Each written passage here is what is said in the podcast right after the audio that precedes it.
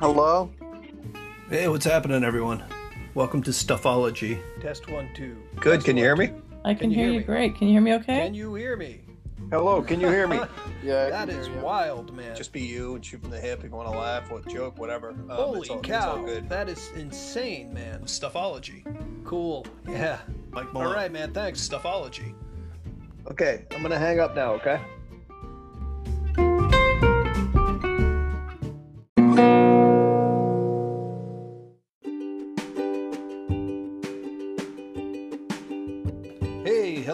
Happening? Hey, everyone, welcome to uh, Stuffology. Today we're going to be talking about Vikings. Um, why are we talking about Vikings? Because Vikings are cool. We want to get into some of the history, you know, when Vikings were around, some of the mythos, and we're going to get into some of the reality of uh, how they lived and what they went through, their culture, religious beliefs, funerary customs, all that sort of stuff. So we got a great show for you. We're going to get into it. Welcome to Stuffology.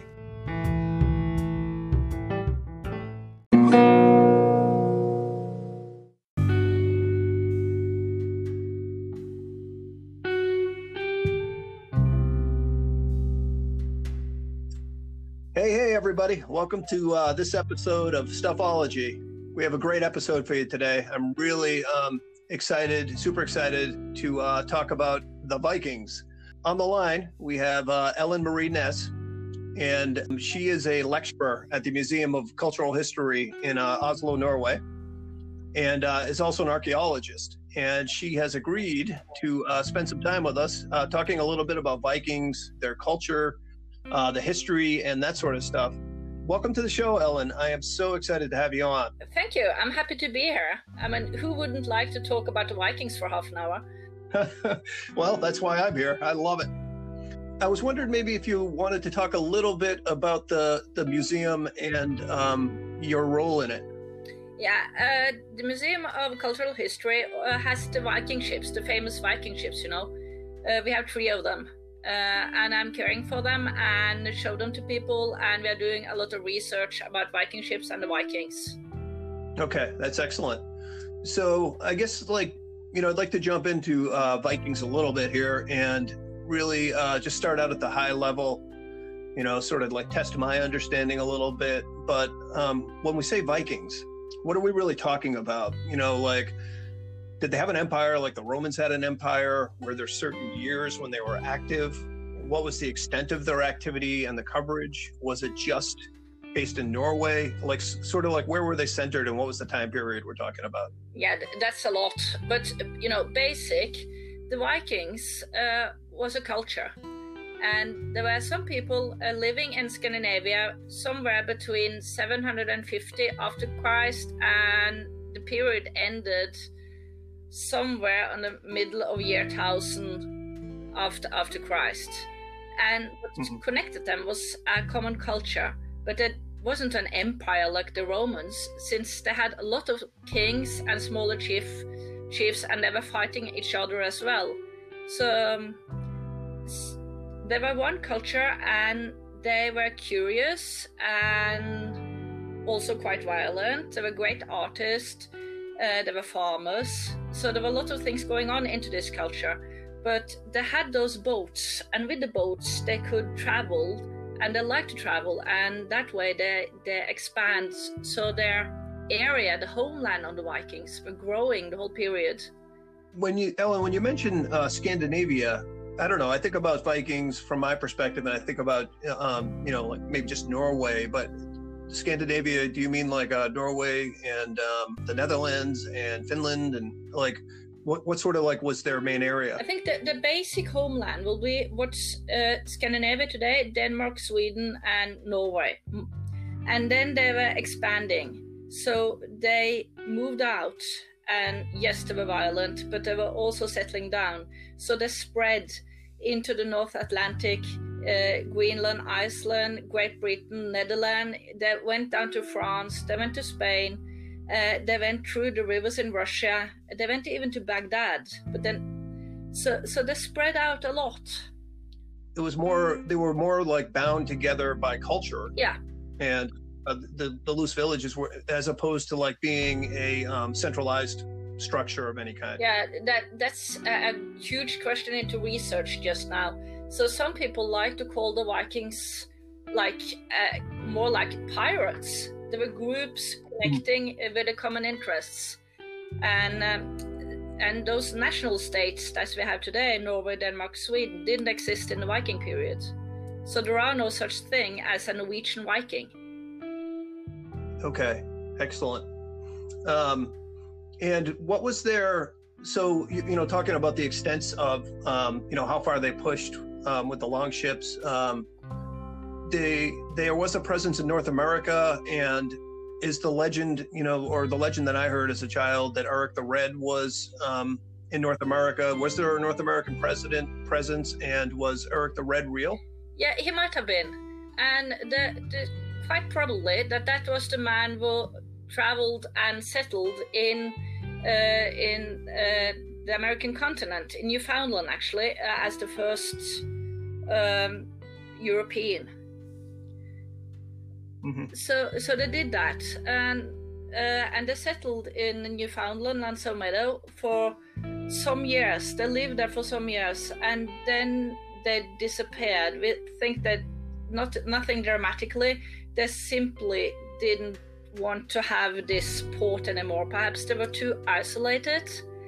And mm-hmm. I think it's also very probably that what they got in Newfoundland was exactly what they had at home, like timber and fur and iron. And why should they cross the Atlantic in a dangerous voyage to go somewhere to have something that you, you have in your back- backyard? Perhaps it's so right. simple like that. Yeah, so they so they did come to North America. They had a settlement, but what you're saying is that basically, you know, there wasn't a real there wasn't a real driving motivation for them to stay in North America. They had the same things back I, home. I think so. I mean, they stayed there for some years, definitely, and then there is a huge discussion, of course, why they left. But I think it's sometimes the the the explanation for things like that is simple, and I my guess will be that it, this in this case it's a simple solution there are no reason to stay there, far away from your friends and family. I mean, why? Right. Right, especially in that day and age, you know, and given, you know, probably the hardships of being in an isolated settlement. Yeah, uh, I mean, they, they got what they needed there, but they haven't they hadn't got much contact with family and friends. And for the Viking, like it is today, that's something which is important for us. Right. You know, the, we kind of touched on it a little bit, but you know, they have the reputation of uh, being a warring people. Um, you always see the pictures of the badasses that are wearing, you know, the horned helmet and axes. Um, were they mainly a warring people, or was there an element of diplomacy in, in some of their exploration? Uh, yes, and, I mean, you and me wouldn't be very happy in the Viking society, really. Um, every family had to protect themselves. So, yes, they were violent, but they were also uh, diplomats and artists and tradesmen and women. Uh, so they did all that, but in a way of opportunism, I think. So if they could see that the best solution for them in a, a situation was to be violent, and that will bring more uh, silver, they will be violent. But then they could see if it was better for them to be to trade, they will do that. But mm-hmm. yes, they, they so, warriors. Yeah, so it's almost as if like uh, the violent aspect of the of the culture was, you know, basically to keep order and to um, expand or or gain things yeah. when when force when force was necessary. It was for for gain things and be rich, but also, I mean, just imagine a, a group of young men who want adventure and doesn't have uh, understanding of danger like young men often have, um, mm-hmm. had this opportunity to, to gain honor and to be rich. Uh, and in a culture where a male warrior was an I- ideal uh, for uh, in the mythology of the Vikings. Um, to die as a honorful warrior would be a very nice thing because then you will go straight to, to Odin in Valhall and you will live there and be happy forever after. So um, even the gods love a brave, loved a brave warrior, and of course that makes a difference for the living uh, living as well.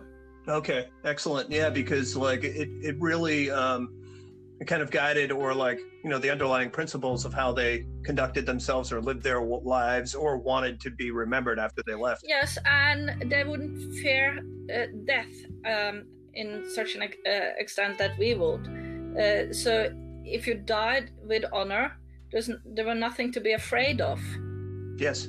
So I, I kind of this this may be going down a, a, bit of a path here that is you know I am not sure like if it's possible to get any data on this or if you have information, but I'm curious like so you know they they were you know also known as raiders and I know that they there were some raids on the British Islands, but I'm just wondering like um, is there any evidence like how those raids were organized? Like, did they communicate village to village and they're like, hey, let's get four villages together and go raid Britain?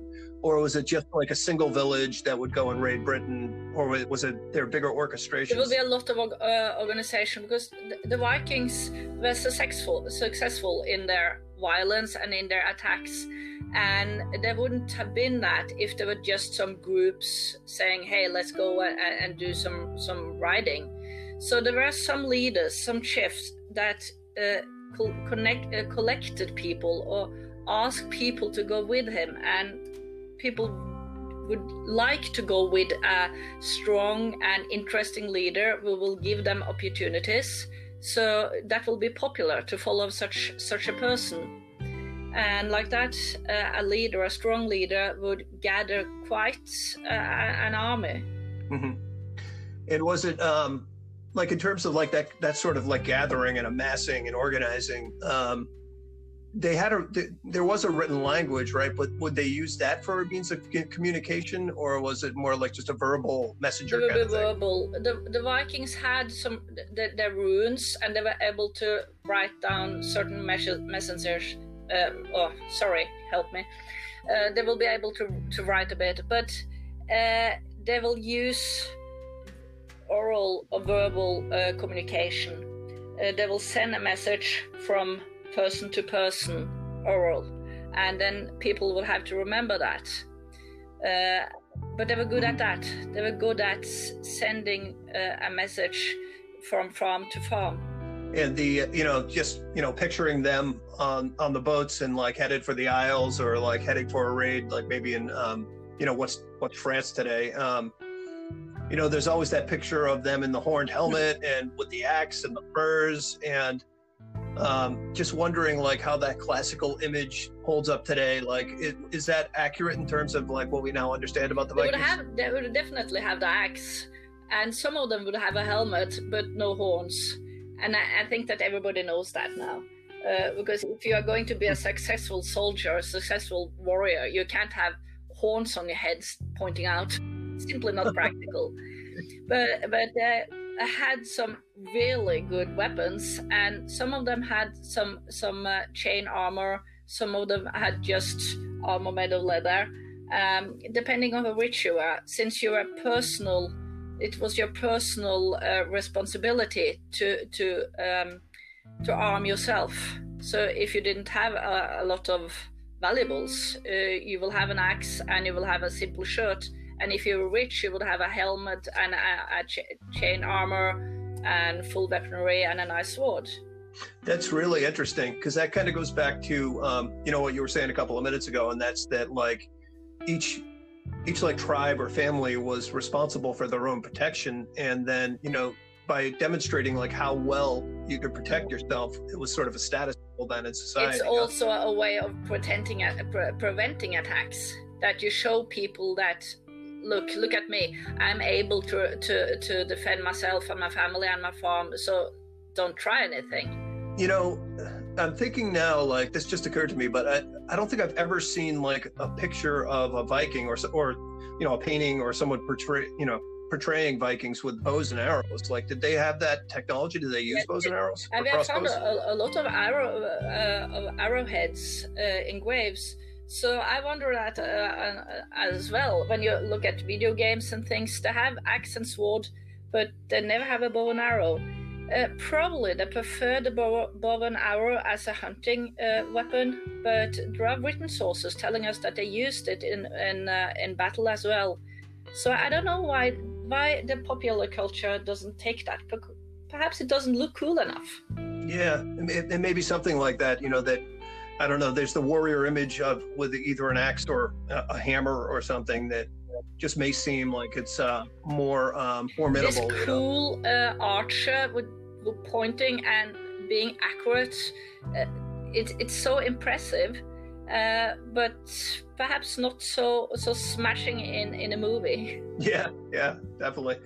Um, you know, I think that like I, have you know I've I've heard a lot about like the English longbowmen of the Middle Ages and how feared they were for their accuracy and like how far they could shoot their arrows and whatnot. You know.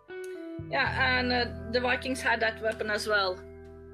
And there, yep. we don't know that, but I, I, guess that this is also a weapon that could be used by women, and there were some women also among the warriors in the Viking period. Right, and you know, talking a little bit about like their settlements you know, I'm sort of like wondering, like, arch- architecture was it more European, like, um, you know, like a timber construction with a, a, a usual roof, or was it more like North American, Native American? They more used like wigwams. Um, what sort of architecture they had did they the have? Nordic architecture. uh, they were wood, um, wooden houses. Uh, probably, we think that the block house started somewhere in the Viking period and uh, perhaps a bit earlier.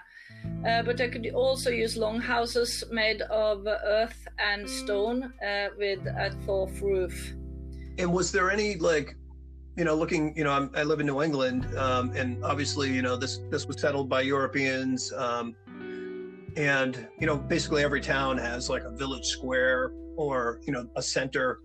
Uh, was there any notion of that in like Viking society in terms of like how they laid out some of these villages and and the follow up question is did they have any any bigger uh, cities? That's interesting uh, since Scandinavia in the Viking period and perhaps even today uh, it's a lot of forest and a lot of mountains so people were living on farms uh, separated so the, this village thing was central European and not so uh, Scandinavian at that time. Uh, the the towns were growing or were starting up just at that time. So uh, there were some places with or settlements with, with more houses than a normal normal farm. So you can call them small towns, but not really big villages. Was there was there any notion of like a, a central capital or, no, or something since, like that? Uh, in the Viking period, there were little centralization at all. So there were smaller kings and chiefs fight, fighting each other. But then during the Viking period, uh, those big cities in Scandinavia that we have today, they were grounded. So, so um, it started during the Viking period, and in the medieval period, after the Viking period, there were uh, bigger cities and capitals in all the Scandinavian countries. So there was some development during the Viking period.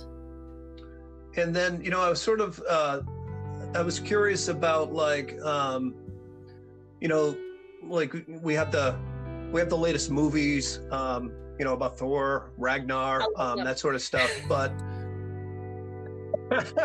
but I, I was sort of wondering about like their um, religious practices um, you know were they were they considered pagans or like you know what did they believe religiously and um, how did that kind of like um, influence they their had culture? a religion. They were quite religious people.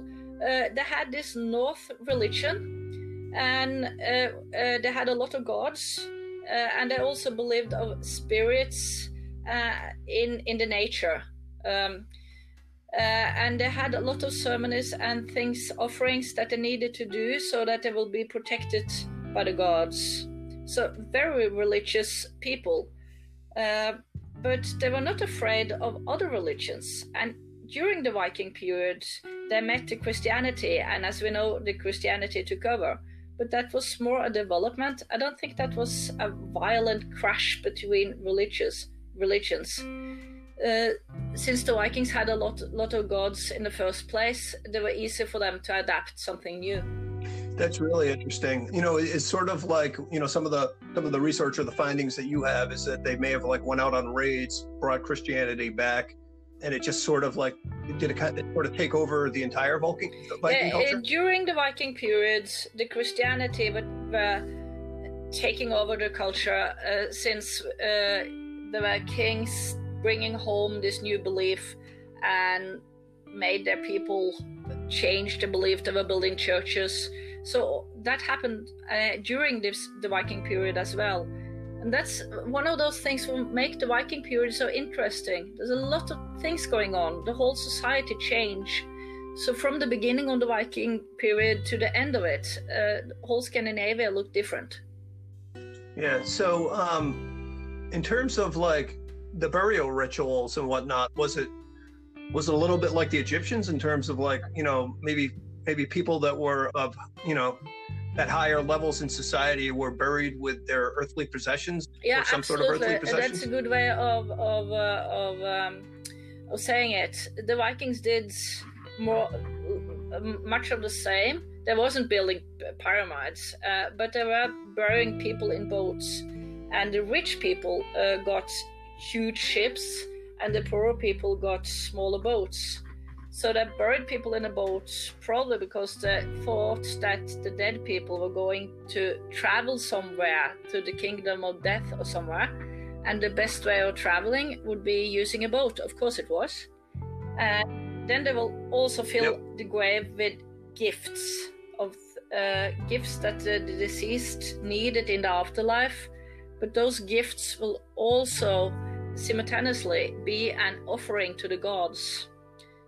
So, and that's so nice for archaeologists because that means that those graves are so wonderful sources for knowledge of the Vikings. Yeah, and uh, you know these graves, you know, obviously, you know, like you're just saying, um, you know, they they probably supply you with a vast um, array of information, but above ground, like how did they how did they mark those graves? Were they with a number of pyres or like Uh, stones? they or- were they looked like small hills. They were mounds, uh, and they were covered with turf. There might be uh, have been uh, some kind of wooden marking on top, but that's gone. There are just some written sources telling us about that. So what we have today, there are those mounds, um, and just 50 years ago, where people lived. Uh, most people lived in ru- rural areas in the farm where the family had lived for years, years and years and generations. Everybody knew about those graves, and there were also laws and myths and stories going on who were buried in, in the graves. But this information are lost now since people are not living in this old-fashioned fashioned way anymore. Huh, that's very interesting. I mean, it's almost it's a part of the history that's um that's sort of like being lost from generation to generation because it's so not we're losing it so that's why we have to have to tell. And and when kids and young people are told they, they think it's uh, totally interesting. So that not it's not that it's boring for them. They, they like to know about their culture and the history especially if their own fam- family is connected to that so we just have to make sure that I know Yeah, definitely. You know, and then I have to ask you this question.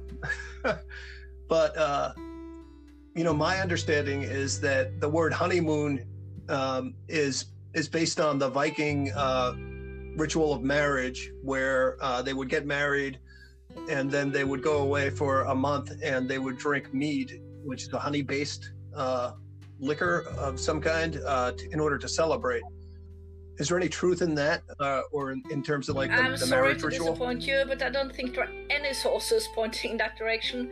But I'm sure they will they will uh, celebrate uh, a marriage good and long and with a lot of lot of beer. But it still hasn't anything to do with the word honeymoon. Okay, you know what? I think somebody that made mead may, may yeah, have told me that. probably is a good way of selling mead, but. Uh, but uh, for mead to make mead, you need a lot of honey, and in the Viking period, that was expensive and hard to get at. J- uh, honey is still expensive today, so they were drinking mead, yes, but they were also drinking normal beer. All right, Ellen. Well, you know, uh, before we go, you know, I just wanted to maybe um, expand a little bit on what's happening at the museum. You know, I hear there's some really interesting exhibits with the with the ships, and I was wondering if maybe you wanted to share a little bit more with us about that and how folks can get in touch with you. Yeah, you should look into our webpage, the webpage of the Museum of Cultural History in Oslo, and there you will find how to to visit us and what to see. Okay, excellent. And these ships themselves, there's a number of ships there that are, are pretty well preserved. Do you maybe oh, want to talk about those I can a little talk bit? about it a lot. uh, the, the, the, the beauty uh, in the museum is the Oseberg ship, and that's the carved one. When you see a Viking movie or a Viking game, you will see a Viking ship with a dragon head, a curled snake in front. That's always an uh, a version of this ship, the Oseberg ship, and it is a beauty. It was a, a real Viking sailing ship, and it ended its days as a burial ship for two ladies. It also tells us that those two ladies, in order to get such a grave, there must be incredible important ladies with religious, religious and political power, which also tells us something about the uh, the the the way the Vikings looked on women and men and gender in, uh, in general. It's incredible interesting. All right. Well, I'd like to thank uh, you, Ellen, for uh, coming on the show. I mean, this is this has been a fascinating episode, and um, please go check out the Museum of Cultural History uh, on the web, and you can see more about the Viking ships that are there. You know, as we were talking about, they're very well preserved and some of the best preserved uh, spe- specimens in the world. Um, you can see their hours. Um, you know, if you're if you're heading to Oslo, please uh, go and check out the museum. It's and uh, thank you for your time, Ellen. All right, I'll talk to you soon.